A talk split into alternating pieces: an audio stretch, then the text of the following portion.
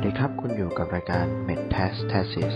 รายการที่จะชวนคุณพูดคุย เรื่องราวทางการแพทย์ที่แทรกซึมไปมีผลกระทบ ต่อการคงอยู่ หรือล่มสลายของอารยธรรม วัฒนธรรม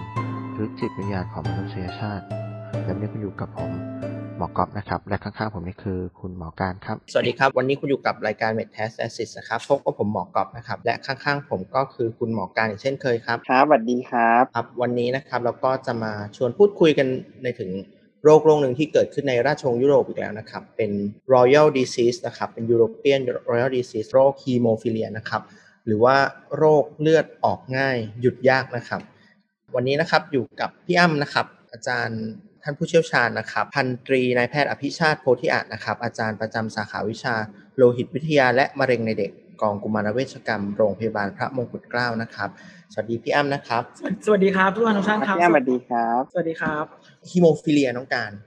อ่าฮีโมฟิเลียนี่มันเป็นโรคพันธุกรรมแหละผมเข้าใจน้องการพอจะเล่าคร่าว ๆได้ไหมครับ ว่าไอ้โรคเลือดออกง่ายหยุดยากหรือฮีโมฟิเลียเนี่ยจริงๆมันเป็นโรคเกี่ยวกับอะไรครับ โรคฮีโมฟิเลียนะก็คือโรคพันธุกรรมชนิดหนึ่งเป็นโรคที่ทำให้เลือดออกง่ายหยุดยากก็คือเลือดมันไม่สามารถที่จะแข็งตัวได้เนื่องจากขาดสารบางอย่าง ที่ช่วยในการทำให้เลือดแข็งตัว จึงมักจะมีแบบเลือดออกเมื่อเกิดบาดแผล อาจจะเล็กน้อยหรือแผลใหญ่ก็เลือดจะออกเยอะครับ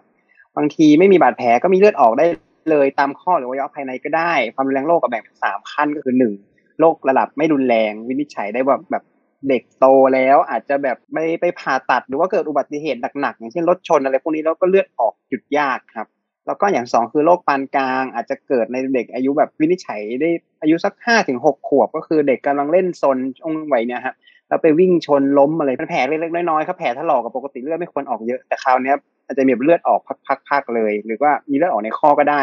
แล้วก็อย่างที่สามก็คือ ระดับโรครุนแรงเลยก็คือ วินิจฉัยได้ก่อนอายุหนึ่งปี เนื่องจากมีเลือดออกตามข้อได้เองเลยเลยนะครับโรคนี้เป็น hallmark ของเชื้อพระวงศ์ยุโรปในศตวรรษที่ 19 เลย ต้นศตวรรษที่ 20 โดย hallmark เนี่ยขณะที่เขาเรียกเลยว่าเป็น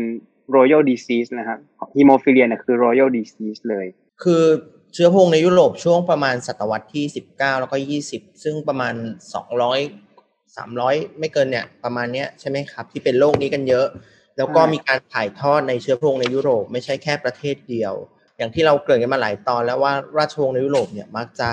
แต่งงานกันเองในเชื้อพระวงศ์แล้วก็มีการส่งเหมือนถึงลูกหลานไปแต่งงานข้ามราชวงศ์ในแต่ละประเทศนะครับทำให้มีการกระจายตัวของโรคเนี้ยนะครับหรือโรคเลือดเลือดชนิดหนึ่งเนี่ยมีการกระจายตัวในราชวงศ์ยุโรปในสมัยนั้นเยอะ ทีนี้เชื้อพระวงศ์ในยุโรปที่เป็นฮีโมฟิเลีย หรือว่าเป็นพาหะนำโรคก็ตามแต่เนี่ยมีใครแบบชื่อเด่นๆที่ น้องน้องการจะพอเล่าให้พวกเราฟังได้บ้างไหมครับ อ่า ก่อนอื่นต้องเท้าความก่อนเลยว่าโรคเนี้ยเกิดขึ้นมาจากสมเด็จพระราชินีนาถวิกตอเรียแห่งสหราชอาณาจักรนะครับ ถ้าใครนึกไม่ออกว่าเป็นช่วงไหนของประวัติศาสตร์ค่อยเทียบกับประวัติศาสตร์ไทยก็คือตั้งแต่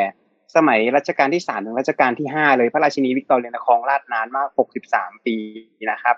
เชื่อว่าพระองค์เนี่ยมียีนที่กลายพันธุ์ขึ้นมาด้วยตัวเอง หรือว่าอาจจะได้รับมาจากพ่อก็คือเจ้าชายเอ็ดเวิร์ดดยุคแห่งเคนต์เพราะว่าตอนที่พระราชินีวิกตอเรียเกิดขึ้นมาเนี่ย พ่ออายุห้าสิบเอ็ดแล้วอายุมากแล้วความรู้ในปัจจุบันนะบอกว่า มันอาจจะมีการกลายพันธุ์ในตัวโครโมโซมก็ได้ที่ถ่ายทอดไปสู่ลูกนะฮะซึ่งมักจะเกิดขึ้นเมื่อบิดาอายุมากขึ้น หลายคนอาจจะเคยได้ยินว่า ถ้าแม่อายุมากขึ้นลูกเกิดมาจะเอออะไรพวกนี้มันไม่ได้เกิดแค่แม่นะฮะของฝั่งพ่อก็ทำให้เกิดได้ถ้าพ่ออายุมากมันจะมีความผิดปกติใน DNA นะครับ แล้วก็อีกทฤษฎีหนึ่งแต่จะเป็นแนวแนวเมาเมาๆกว่าก็คือ แม่ของพระราชินีวิกตอเรีย คือดัชเชสแห่งเคนต์น่ะ มีชู้ มีชู้รัก พระราชินีวิกตอเรียนะไม่ใช่ลูกของเจ้าชายเอ็ดเวิร์ดนะเป็นลูกชู้เขาว่ากันว่าอย่างนั้น แต่ว่าทฤษฎีก็ถูกตัดออก เพราะว่าในสมัยก่อนประมาณเกือบสองร้อยปีที่แล้วอะสมัยรัชกาลที่สามอะ ผู้ชายที่เป็นฮีโมฟิเลียเขาคาดว่าน่าจะไม่มีอายุรอดจนมาถึงอายุแบบไปเจริญพันธุ์ได้เลย เพราะว่าน่าจะตายตั้งแต่เด็กนะครับ แต่ยังไงก็จะเป็นทฤษฎีไหนก็ตามพระราชินีวิกตอเรียก็เลยกลายเป็นพาหะนำโรคของฮีโมฟิเลีย แล้วก็แพร่ไปสู่ราชวงศ์อื่น ๆ ในยุโรปนะครับ ต่อมา พอต่อมาเนี่ยพระราชินีวิกตอเรียแต่งงานกับเจ้าชายอัลเบิร์ตจากเยอรมัน แล้วก็มีพระโอรสธิดาหลายพระองค์มาก มีลูกชายพระองค์หนึ่งอะคือเจ้าชายชื่อเลโอโปลด์สิ้นพระชนม์ตั้งแต่อายุสามสิบเพราะว่าเป็นฮีโมฟิเลียนี่แหละ แล้วก็มีลูกสาวอีกหลายองค์เลย ลูกสาวเนี่ยก็ส่งไปแต่งงานกับเจ้าชายเยอรมันหลายหลายรัฐเลยฮะซึ่งต่อมาเนี่ยก็มีลูกมีหลานเยอะ จนพระราชินีวิกตอเรียเนี่ยได้พระราชสมัญญานามว่าสมเด็จยายกับสมเด็จย่าแห่งยุโรป Grandmother of Europe ก็คือราชวงศ์ปัจจุบันในยุโรปทั้งหมดอะที่ยังเหลืออยู่อะสามารถจะสืบเชื้อสายขึ้นไปหาพระราชินีวิกตอเรียได้หมดเลย แล้วก็ถ้าถ้ามันจะมีราชวงศ์ที่มันจะเป็นอะก็คือจะมีราชวงศ์สเปน รัสเซียแล้วก็ราชวงศ์เยอรมันนะฮะที่มีอาการของฮีโมฟิเลีย หลานๆของพระราชินีวิกตอเรียที่เด่นๆที่ก็คือพระเจ้าจอร์จที่ห้าแห่งอังกฤษอ่าไกเซอร์วิลเฮล์มที่สองแห่งเยอรมนีจักรพรรดิแห่งเยอรมนีฮะอ่าพระราชินีวิกตอเรียยูจินีแห่งสเปนเออคนนี้เป็นพาหะโรค อีกคนหนึ่งเลยที่ดังมากๆเลยก็คือซารีนาอเล็กซานดราแห่งรัสเซีย พระมเหสีของพระเจ้าซาร์นิโคลัสที่สองอะพระองค์ก็เป็นพาหะฮิโมฟิเลียเหมือนกัน แล้วก็โรคฮิโมฟิเลียเนี่ยก็ถ่ายทอดต่อไปยังทายาทของของราชินีในยุโรปหลายพระองค์เลยอย่างเช่น เจ้าฟ้าชายสเปนสองพระองค์ก็เป็นฮิโมฟิเลียเหมือนกัน เจ้าชายเยอรมันอีกสองพระองค์ก็สืบเชื้อสายมาจากพระราชินีวิกตอเรียเหมือนกันก็สวรรคตตั้งแต่อายุไม่ไม่เท่าไหร่ อายุประมาณสักเจ็ดแปดขวบก็ตายแล้ว แต่ว่าคงไม่มีใครที่จะดังไปกว่าคนนี้เลยซาเรวิชอเล็กเซย์แห่งรัสเซีย ถ้าใครเคยดูหนังเกี่ยวกับราชวงศ์รัสเซีย เขาต้องมีกล่าวถึงเจ้าชายองค์นี้แน่นอน เพราะว่าเป็นลูกชายคนเดียวของซาร์นิโคลัสที่สองกับซารีนาอเล็กซานดราซาเรวิชอเล็กเซย์เนี่ยเป็นฮีโมฟิเลียขั้นรุนแรง พอโตขึ้นมาได้หน่อยเนี่ย แม่ก็เลยไม่ยอมให้เดินอะไรแล้วให้แบบอยู่ในเตียงไม่ยอมให้ไปเล่นไม่ยอมให้ฝึกทหารแบบที่แบบเจ้านายสมัยก่อนเขาต้องไปโรงเรียนเตรียมทหารเป็นทหารกันเนาะแล้วแม่ก็เลยกังวลมากก็เลยพารัสปูตินนี่แหละเข้ามาอยู่ในวังด้วย เพราะว่ารัสปูตินเนี่ยมีชื่อเสียงว่าเป็นเป็นหมอผีที่รักษาโรคฮีโมฟิเลียได้เออก็เลยกลายเป็นแบบจุดจบราชวงศ์โรมานอฟฮะคือซาเรวิชอเล็กเซย์แห่งรัสเซียเนี่ยนะครับเป็นยังไงเดียบแทบจะเป็นต้นเหตุมูลเหตุสำคัญ แทบจะที่สุดเลยที่ทำให้ระบบราชวงศ์ในรัสเซียล่มสลายไป เพราะว่ารัสปูตินการเข้ามาการมีอยู่ของรัสปูตินที่เข้ามาอยู่ในราชวงศ์เนี่ยทำให้อีกฝ่ายหนึ่งเนี่ยใช้กล่าวอ้าง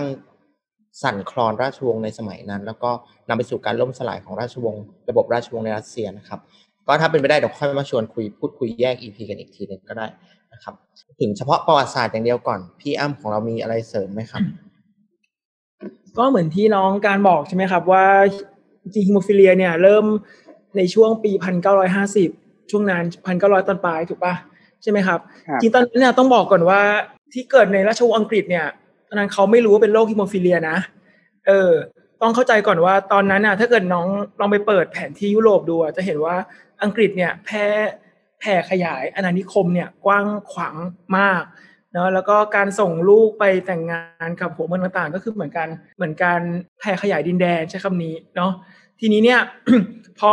เจ้าชายเนี่ยมีอาการเนี่ยจริงๆตอนนั้นเขาไม่รู้เป็นโรคอะไรด้วยนะเขารู้แค่ว่ามีเจ้าชายองค์หนึ่งเนี่ยของอัลเบของอัลเบเนียเนี่ย เก่งมากอายุประมาณ 30 ก็ลบชนะหลายที่นะครับ สุดท้ายวันที่ลบชนะเนี่ยก็ฉลอง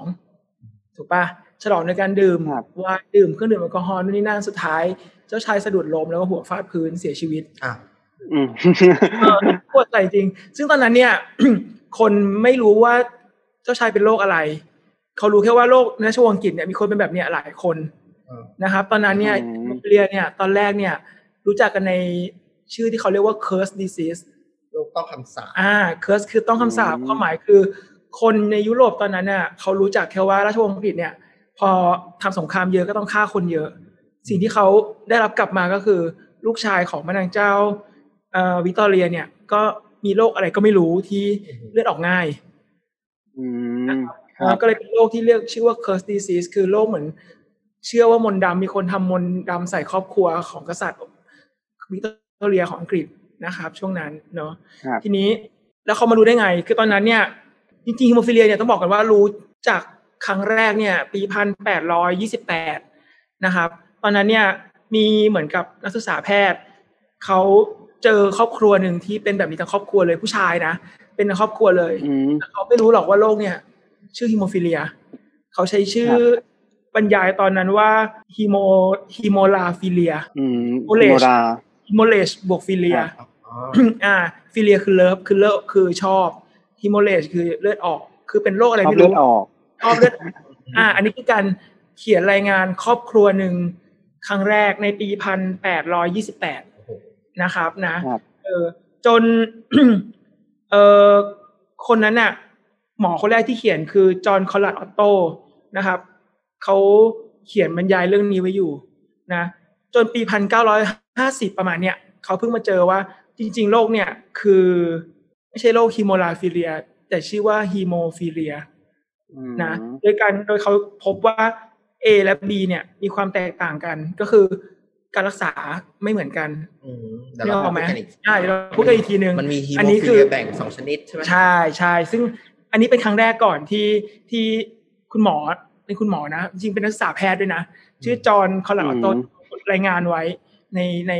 ในรายงานของเขานะครับ แต่เขาไม่รู้เป็นโรคอะไรเหมือนกันนะอ่า ประมาณนี้ก่อนนะแล้วต้องการปัจจุบันยังมีราชวงศ์ที่ เพราะว่าราชวงศ์ก็สืบเชื้อสายกันใช่ไหมครับ แล้วก็ใช่คนครับหลักของ Queen วิกตอเรียอยู่ที่อังกฤษ แล้วก็ในยุโรปหลาย ๆ ประเทศ ปัจจุบันยังมีราชวงศ์ที่เป็นฮิโมฟิเลียอยู่ไหมครับ ในปัจจุบันเนี่ยครับพี่ไม่มีทายาทของพระราชินีวิกตอเรียพระองค์ไหนที่มีอาการหรือเป็นพาหะของโรคฮีโมฟิเลียแล้ว เชื้อพระวงศ์องค์สุดท้ายที่ป่วยเป็นฮีโมฟิเลียนะก็คือเจ้าฟ้าชายดอนกอนซาโลแห่งสเปน ซึ่งประสูติในปี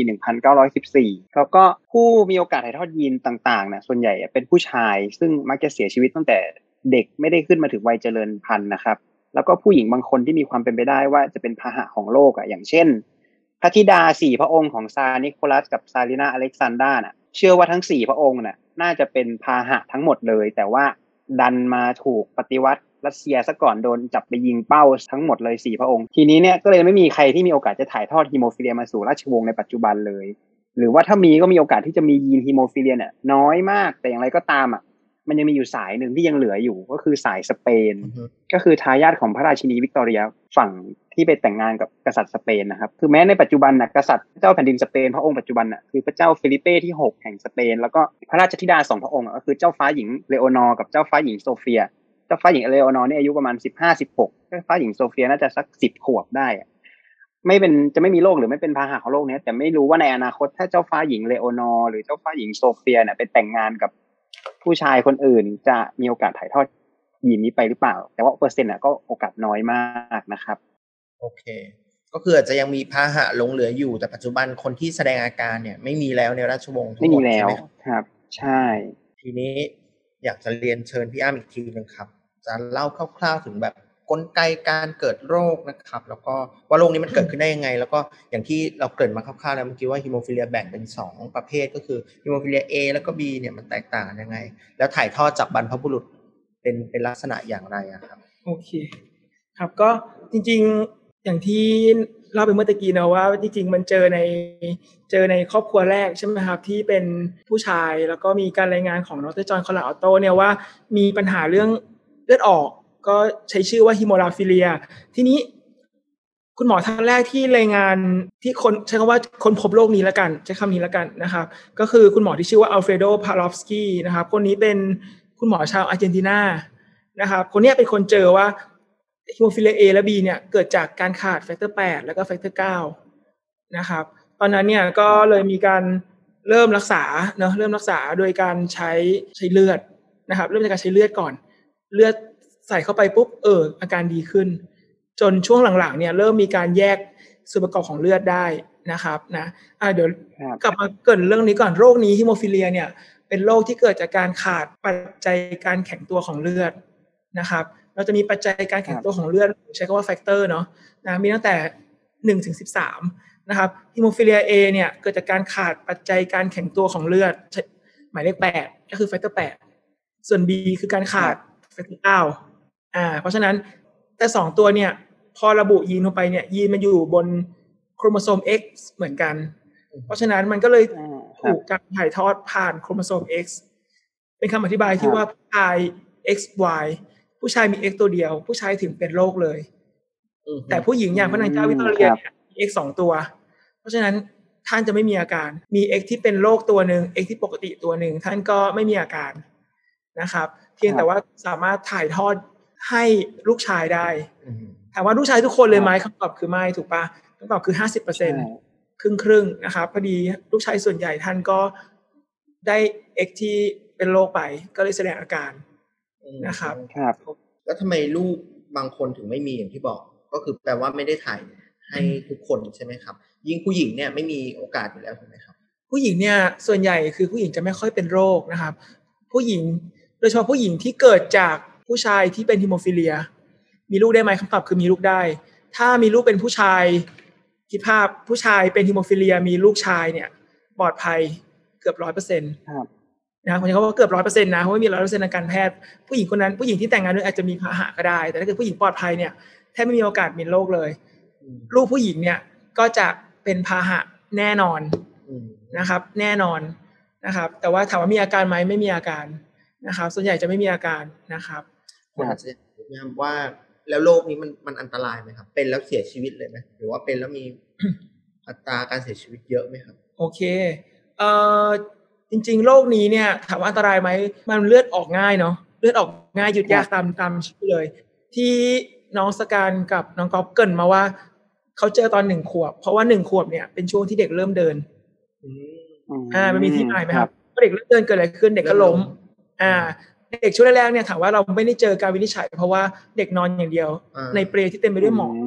ใช่ไหมครับที่นอนนุ่มๆเพราะฉะนั้นโอกาสที่จะล้มแทบไม่มีอืมเพราะฉะนั้นเด็กก็จะเริ่มมีเจอเนี่ยทำไมหนึ่งขวบเดิน เริ่มเกาะยืนแล้วล้มปุ๊บมีเข่าบวมง่ายจังอ่าพามาตรวจ ก็จะเจอโรคนี้นะครับเพราะฉะนั้นโรคนี้ส่วนใหญ่ก็จะเจอตอนชุอายุประมาณหนึ่งขวบนะครับครับถ้าอยากเจอเร็วขึ้นก็นอนที่นอนแข็งๆตั้งแต่เด็กได้ไหมครับไม่ใช่อ๋อไม่ได้ ทีนี้พอมาถึงเรื่องของการรักษาจริง ๆ แล้วโรคนี้เนี่ยน่าสนใจมากนะครับเอ่อฮิโมฟิเลีย B ขอขอพูดเกริ่นกลับมาย้อนกับฮิโมฟิเลีย B นิดนึงครับฮิโมฟิเลียฮิโมฟิเลีย B พระเจ้าวิกตอเรียเนี่ยเป็นฮิโมฟิเลียชนิด B เนาะหรือขาดครับ ขาด factor เก้าฮิโมฟิเลีย B เนี่ยมีชื่อในวงการใช้ว่าชื่อในวงการก็ได้เนาะอีกชื่อหนึ่งว่า Christmas disease อ่าอ่าอืม Christmas disease เกิดจากครั้งแรกที่เขาเจอของคนไข้คนนี้เนี่ย ชื่อสตีเฟนสตีเฟนคริสต์มาสอืมนะครับตามชื่อใช่ตามชื่อ แล้วก็เขาก็เขียนรายงานการเกิดของคนไข้ชื่อสตีเฟนคริสต์มาสเนี่ย ลงใน British Medical Journal ฉบับสุดท้ายของเดือนธันวาคม ซึ่งก็คือฉบับคริสต์มาสนั่นเอง มันลิงก์กันใช่ มันเลยกลายเป็นที่มาว่าฮิโมฟิเลีย B เลยมีอีกชื่อหนึ่งว่า Christmas disease อืมแล้วก็ลามไปถึงชื่อของ factor เก้าด้วยนะ factor เก้ามีชื่อหนึ่งคือ Christmas factor เอาเหรอใช่อืมมันเป็นชื่อแบบตั้งชื่อ factor นี้ตามโรคตามทีโรคนี้เลยแวโรคนี้ก็ตั้งตามชื่อคนไข้แล้วก็ใช่ตามเดือนที่ตีพิมพ์ใช่ อันนี้คือประวัติศาสตร์ที่น่าสนใจของฮิโมฟิเลีย B นะครับ ส่วนการรักษาเนี่ยจริงๆแล้ว เริ่มมีการใช้อย่างที่เราบอกอย่างที่เราทราบกันแหละ คนสมัยก่อนโรคเลือดมีปัญหาก็ให้เลือดเนาะพอให้เลือดไปเสร็จปุ๊บก็แก้ได้ก็ให้เลือดมาตลอด ตอนตอนหลังเราเจอว่า A เกิดจากการขาดเก้าเอ้ยขาดแปด B ขาดเก้าเราก็เริ่มให้เฉพาะขึ้นอย่างเช่น cryoprecipitate ใช่ไหมครับ แต่ก็เอามาจากเลือดอยู่ดีอืมทีนี้ครับความน่าสนใจคือ เราก็ให้ไปอย่างนี้แหละเรื่อยๆตั้งแต่ปีพันเก้าร้อยห้าสิบที่เราเจอวินิจฉัยเราก็ให้ไปเรื่อยๆพัน เก้าร้อยแปดสิบสี่ประมาณสามสิบห้าปีอืมให้หลังนะครับเนาะคนไข้คนหนึ่งของอเมริกาชื่อไบรอันเวนไวท์เป็นเด็กอายุประมาณสิบขวบ ติด HIV ครับติด HIV แล้วก็เสียชีวิตจากการให้เลือดนี่แหละ ให้ส่วนประกอบของเลือดใช้คำนี้ดีกว่านะครับ ตอนนั้นเนี่ยก็เลยเป็นการพลิกประวัติศาสตร์พอสมควรว่า เออเราให้มาเรื่อยๆเนี่ย จนถึงสามสิบกว่าปีปีพันเก้าร้อยแปดสิบกว่าเนี่ย พันเก้าร้อยแปดสิบสี่บางคนอาจจะเริ่มเกิดอันใกล้แล้วเนาะก็เริ่มมีการติดเชื้อ HIV จากการให้เลือด ที่ก่อนหน้านั้นอะสิบกว่าปีก่อนหน้านั้นน่ะมีการติดเชื้อตับอักเสบ B ตับอักเสบ C ก่อนอืมนะครับครับ แต่ว่าไม่ถึงตายถูกปะพอ HIV เนี่ยถึงตาย ซึ่งก็เลยเป็นการปฏิวัติวงการ ซึ่งก็เริ่มมีการตรวจคัดกรองทางธนาคารเลือดที่ดีขึ้น เริ่มมีการใช้สิ่งที่เรียกว่าแฟกเตอร์8สังเคราะห์อ่านะครับเขาเรียกว่า recombinant factor คือการสังเคราะห์ขึ้นมา นะครับ ซึ่งอืมมีในเรื่องของการติดเชื้อแต่ว่านะครับไม่ได้ไม่ได้ดึงมาจากคนไข้เออไม่ได้ดึงมาจากไม่ใช่คนไข้สิเนาะจากคนคนอื่นเพื่อมาถ่ายทอดให้ถูกไหมใช่สร้างปกมันติขึ้นมาในห้องทดลองเนี่ยปกติเราต้องแยก factor 8ออกมาจากเลือดของคนแล้วก็ให้ถูกไหมครับเนาะอันนี้เรียกว่า plasma derived คือต้นกำเนิดจากพลาสมาแต่อันเนี้ยเทคโนโลยีใหม่ เขาก็ใช้การสังเคราะห์ factor 8ขึ้นมาอ่าถามว่าข้อดีคือมันก็ตัดปัญหาเรื่อง การติดเชื้อออกไปทั้งตับอักเสบ C ตับอักเสบ B HIV ไม่มีไม่มีแต่ถามว่ามันดีอืมร้อยเปอร์เซ็นต์เลยไหมตอนนั้นเนี่ย คนก็กังวลกันว่าสิ่งที่เราสังเคราะห์ขึ้นมา มันไม่ใช่สิ่งที่อยู่ในร่างกายคนอืมเพราะฉะนั้นสิ่งที่จะตามมาคือคนไข้พอเห็นว่าว่ามันไม่ใช่สิ่งที่อยู่ในร่างกายคน ก็จะเริ่มสร้างสารต้านขึ้นมาเรียกว่า inhibitor อืมเพราะฉะนั้นอืมช่วงแรกเนี่ยกลุ่มที่ให้ factor แปดจากปัจจัยการแข็งตัวของจากจากจากส่วนประกอบของเลือดคนเนี่ย ก็จะบอกว่าเออ มันก็จะลดการเกิดสารต้านขึ้นอ๋ออ่าครับการให้อันนู้นน่ะ ก็จะเพิ่มการเกิดสารต้าน ซึ่งเรารู้ว่าสารต้านถ้าเกิดเกิดทีเนี่ย หมอเหงื่อตกเลยนะอืมรักษายากมากถูกไหมครับคืออะไรที่ไม่ใช่ครับธรรมชาติต่อไปบางที บางทีเนาะไม่ได้เกิดทั้งหมดนะครับใช่แต่ว่าบางทีมันก็จะเกิดการต่อต้านของร่างกายต่อสิ่งที่ร่างกายเราอ่า คิดว่ามันเป็นสิ่งแปลกปลอมถูกไหมครับถูกต้องครับแล้วก็เกิดการครับสร้างต้านต่างๆขึ้นมาซึ่งในปัจจุบันเนี่ยเอาจริงๆ ช่วงหลังๆเนี่ยคือตั้งแต่สังเคราะห์หรือรีคอมบิแนนเนี่ยก็เริ่มมีการพัฒนาเนอะเป็น third gen เป็น second gen third gen fourth gen มาเรื่อยๆ ซึ่งการเกิดสารต้านเนี่ยน้อยลงมากๆแล้วนะน้อยลงจนแทบจะไม่เกิดแล้วนะมีครับมี paper เมื่อมาสองปีที่แล้วทำมาก็คือไม่ต่างกันระหว่าง plasma derived คือสิ่งจากส่วนประกอบเลือดกับที่สังเคราะห์ขึ้นมาไม่ต่างกันเลยอืม นะครับอืมส่วนเรื่องครับถามว่าแล้วการใช้ factor แปดจากส่วนประกอบของเลือดเสี่ยงอยู่ไหมคำตอบคือไม่ เพราะว่าหลังๆเนี่ยการตรวจทางห้องปฏิบัติการทางธนาคารเลือดเนี่ยการตรวจการหาเชื้อต่างๆ นานาเนี่ยดีมากนะครับ การตรวจเจอเชื้อเนี่ยสกรีนได้ค่อนข้างสูง เพราะฉะนั้นก็ลดโอกาสการเกิดไม่ต่างจาก recombinant เหมือนกัน ปัจจุบันก็เลยใช้ได้ทั้งคู่ใช้คำนี้แล้วกันอ่าครับ แต่มันยังไม่ได้รักษาต้นเหตุเลยใช่ไหมครับอย่างนั้นอ่าเหมือนกับอืมเรายังไงดีไปยื้อเนาะขาด factor เติม factor ขาดเลือดเติมเลือดตั้งแต่ในอดีตเนาะขาดเลือดเติมเลือดพอมารู้ว่าเกิดจาก factor ขาด factor เราเติม factor มีการรักษาที่แบบพุ่งไปที่สาเหตุหรือว่าการรักษาที่ไม่ไม่ได้เกี่ยวกับส่วนประกอบของเลือดหรือเลือดเลยไหมครับโอเคเป็นคำถามที่ดีนะครับเอางี้ก่อนปัจจุบันเนี่ย factor เอ่อฮีโมฟีเลียในประเทศไทยเนี่ยรักษายังไงนะครับฮีโมฟีเลียในประเทศไทยเนี่ย รัฐบาลกำหนดให้ผู้ป่วยเนี่ยมีสิทธิ์ในการรักษา โดยเขากำหนดเป็นจำนวนเงินกับจำนวน unit ของ factor มาให้นะครับแล้วก็เราก็สามารถเบิกให้คนไข้ได้ คนไข้สามารถฉีดยาเองที่บ้านได้เบื้องต้น ถ้าไม่ไหวก็มาโรงพยาบาลให้ยาต่อที่โรงพยาบาลได้นะครับ ปัญหาที่เราเจอกันคือตอนเนี้ยคนไข้ที่ฉีดไปนานๆเรื่อยๆปุ๊บก็จะเกิดสารต้านขึ้นเมื่อกี้เมื่อกี้ที่บอกแล้วว่าสารต้านเกิดน้อยแต่คำว่าน้อยก็คือเกิดได้เหมือนกันครับครับ ทีนี้ถ้าเกิดสารต้านปุ๊บโอเค อย่างที่คุณหมอก็บอกเลยว่า มันไม่ได้รักษาต้นเหตุเนาะนะครับ ตอนนี้เรารู้แล้วว่าฮิโมฟิเลีย A เกิดจากยีนแฟกเตอร์8ฮิโมฟิเลีย B เกิดจากยีนแฟกเตอร์9ครับเพราะฉะนั้นในอนาคตตอนเนี้ยเริ่มมาแล้วก็คือ เขาเริ่มมีการอะอันดับแรกก่อน ถ้า factor มันเริ่มมีสารต้าน เขาก็ใช้สิ่งที่ไม่ใช่ factor อืมนะครับคาสโนวาพูดไว้เสมอใช่ป่ะ การรักษา factor โดยไม่ใช้แฟกเตอร์เออ ใช่ไหมครับเออเหมือนกัน อย่างเช่น เรารู้กันว่า factor แปดเนี่ยมันมีส่วนสำคัญในการเชื่อมระหว่างเก้ากับสิบให้ทำงานได้ เพราะฉะนั้นถ้าเราหาตัวอะไรมาจับแทนแปดเราก็ไม่ต้องสนใจแปดละต่อให้มีสารต้านต่อ factor แปดก็ยังใช้ตัวนี้ได้อยู่ดีอืมนะครับยาตัวนี้ออกมาแล้วนะครับในประเทศไทยเริ่มมีการทำ clinical trial ใช้แล้วนะอีกประมาณ4-5 ปีพี่ว่าน่าจะออกมาให้ทุกคนได้ใช้กันอืมอยากจะเรียกวันนั้นด้วยซ้ำนะ อันนี้คือการรักษาโดยที่ไม่ใช้ factor เขาเรียกว่า non factor treatment มาแล้ว ส่วนการรักษาที่ต้นเหตุเลยเหมือนที่น้องก็บอกหรือคุณหมอสการบอกเมื่อกี้ ถ้าเรามีปัญหาที่ยีน factor แปดอืมก็แก้มันสิ แก้ยีนเลยเหรอแก้ยีนเลยนะครับเรียกว่าไม่เยอะแก้ยีนเลยครับเขาเรียกว่าเป็นการทำ gene therapy อืมนะครับ gene therapy เนี่ย เริ่มต้นจากธาลัสซีเมียก่อนธาลัสซีเมียเป็นโรคแรกก่อนที่ทำนะครับอืมธาลัสซีเมียเนี่ย และหลักการการทำขอเกริ่นนิดนึงก็คือหลักการการทำเนี่ย gene therapy เนี่ยของธาลัสซีเมียคือการเหมือนกับการปลูกถ่ายไขกระดูกครับแต่เรารู้ว่าถ้าเกิดปลูกถ่ายของคนอื่นเข้ามาเนี่ย ผลข้างเคียงมันเยอะ เราก็ใช้การปลูกถ่ายของตัวเองนะครับ ก็คือเอาไขกระดูกของตัวเองเนี่ยออกมา แล้วก็ใช้ตัวไวรัสที่เป็นตัวพานะครับเขาเรียกว่า adenovirus vector ถ้าคุณคุณก็คือเหมือนกับตัววัคซีนวัคซีนโควิดช่วงนี้วัคซีนที่แอสตร้าใช่ป่ะครับอ่า ใช่ไหมใช่อ่าก็คือใช้ตัวเดียวกัน แต่เป็นไวรัสเข้าไปเปลี่ยนพันธุกรรมที่ไขกระดูกอืมแล้วก็ใส่คืนเข้าไปใน คนไข้อืมคนไข้ก็จะเกิดผลข้างเคียงที่เรียกว่า graft versus host เนี่ยน้อยนะครับเพาะว่าอันนี้คือเาเนื้อเยื่อมาจากตัวเองใช่ อันนี้คือหลักการของธาลัสซีเมียนะครับ แต่หลักการของฮีโมฟีเลียเนี่ยไม่เหมือนกันฮีโมฟีเลียเนี่ย factor เนี่ยแปดกับเก้าเนี่ย สังเคราะห์จากตับอืมอ่าเซลล์ลิเวอร์ เพราะฉะนั้น การปลูกถ่าย การทำ gene therapy ในสองโรคนี้เนี่ย คือการเอา adenovirus vector เหมือนกัน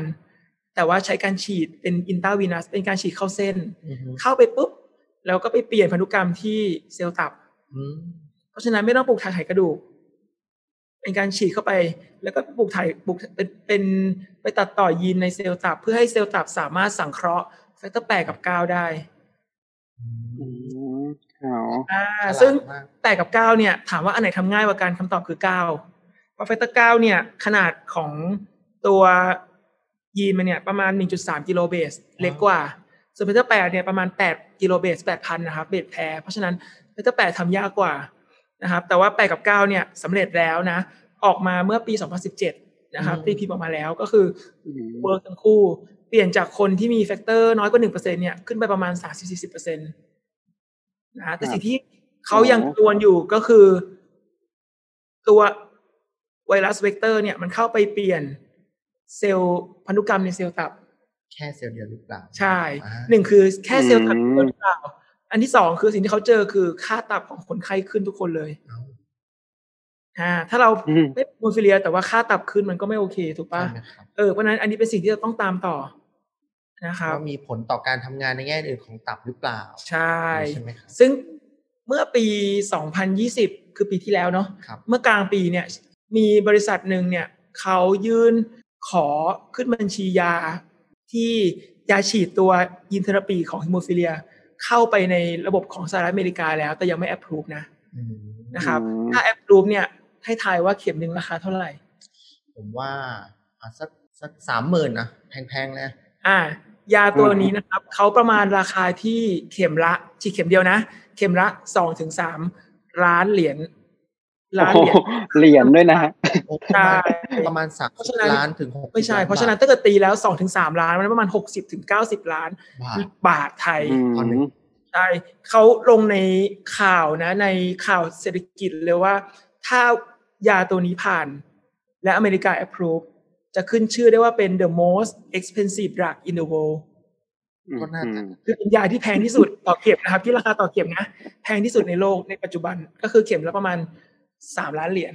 สหรัฐหรือเก้าสิบล้านบาทไทยโอ้ตายแล้วแต่มันฉีดครั้งเดียวเลยใช่ไหมฮะใช่ถ้าตามที่เขาเคลมนะใช่ถ้ามันเป็นจริงก็เพราะฉะนั้ฉีนดปุ๊บหายเลยใช่เพราะฉะนั้นจริงๆแล้วฉีดแล้วดีขึ้น แต่ว่าถามว่าหายเลยไหมเนี่ย มันยังเป็นการทดลองการเขาเรียกว่าเป็นการวิจัยเนาะเพราะฉะนั้นคือเราก็ต้องรอตามนะครับ ตอนเนี้ย วิจัยเนี่ยทำตั้งแต่ปี 2017 เป็นต้นมาที่เริ่มออกมาเรื่อยๆนะครับ ยังออกมาไม่หมด ยังมีการศึกษาที่อยู่ระหว่าง ongoing อยู่ เพราะฉะนั้นก็คงต้องตามต่อใช้คำนี้นะครับคงต้องตามต่อทาร์ซิเมียก็พอกันนะทาร์ซิเมียเนี่ยค่าใช้จ่ายโดยรวมที่ทำเนี่ยตอนที่ประกาศว่าทัสซิเมียทำได้เนี่ยพี่โดนคำถามเยอะเหมือนกันว่าอยากทำให้อยากทำบ้างอืมนะครับอยากทำบ้างแล้วค่าใช้จ่ายธาลัสซีเมียเนี่ยอืมประมาณหกสิบล้านบาทไทย ถ้าเกิดคิดเป็นเลขกลมๆนะอืมอย่าง บวกถึงการเก็บสเต็มเซลล์บินไปตัดต่อไขกระดูกที่นู่นอะไรอย่างเงี้ยทั้งหมดประมาณหกสิบล้าน ซึ่งแน่นอนเบิกไม่ได้นะนะครับครับแก้สาเหตุนี่มันมันลำบากเหมือนกันนะครับใช่ค่าใช้จ่ายแบบพอหอมปากหอมคออ่าวันนี้ย่ามีอะไรเสริมเพิ่มเติมไหมครับ คือจริงๆแล้วสำหรับคุณหมอนะครับ คือต้องบอกก่อนว่าธาลัสซีเมียเอ้ยไม่ฮีโมฟีเลียในประเทศไทยเนี่ยตอนเนี้ยเออเรามีฮีโมฟีเลียที่อยู่ในประเทศไทยที่ได้รับการวินิจฉัยเนาะประมาณเกือบเกือบสองพันคนทั้ง A และ B รวมกันครับ นะครับ แต่ถ้าเกิดดูจากเขาเรียกว่าความชุกการเกิดโรคหรือ prevalence เนี่ย มันฮิโมฟิเลีย A เนี่ยประมาณหนึ่งต่อห้าพันถ้าคำนวณแล้วเนี่ยจริง ๆ แล้วเราควรจะได้คนไข้เกือบเกือบห้าพันคนในนั้น เพราะฉะนั้นปัจจัยสำคัญของฮีโมฟีเลียเนี่ย ส่วนหนึ่งนะ คือเรื่องของการวินิจฉัย ที่เราอาจจะได้วินิจฉัยที่น้อยกว่าปกตินะครับครับ ถามว่าเป็นไปได้ไหมเป็นไปได้ เพราะว่าอย่างกลุ่มคนไข้ที่เป็นฮิโมฟิเลียชนิดปานกลางหรือชนิดน้อยเออชนิดชนิด ไมล์เนี่ยชนิดชนิดรุนแรงน้อยเนี่ยก็จะไม่มีอาการนะครับ ที่เคยเจอคนไข้ที่มีอาการตอนอายุยี่สิบหรือสิบแปดเพราะว่าไปผ่าฟันคุดๆอืมแล้วอ่า แล้วเลือดไหลไม่หยุดนะครับ ก็เลยมาตรวจเจอว่าเป็นชนิดรุนแรงน้อยไอ้อย่างเงี้ยเคยมีเหมือนกันพวกนี้ก็จะถูกวินิจฉัยช้าวินิจฉัยช้าหรือว่าหลุดไปนะครับอืมโอเคครับเอาวันนี้อืมคิดว่าผู้ฟังน่าจะเหนื่อยแล้ววันนี้นะครับหัวข้อค่อนข้าง ตึงเครียดนะเอาละก็จบรายการกันดีกว่าน้องสการน้องสการมีอะไรเพิ่มเติมไหมครับ ไม่มีครับคราวหน้าเนาะจะเป็นเรื่องอะไร วันนี้รายการเมทาเทสิสก็ขอลาท่านผู้ชมไปก่อนนะครับ วันนี้ขอบคุณพี่อ้ำมากนะครับ ขอบคุณมากคขอบรับคุณครับ สวัสดีผู้ชมทุกคนนะครับหมอก๊อฟครับ สวัสดีครับ สวัสดีครับหมอการนะครับสวัสดีครับ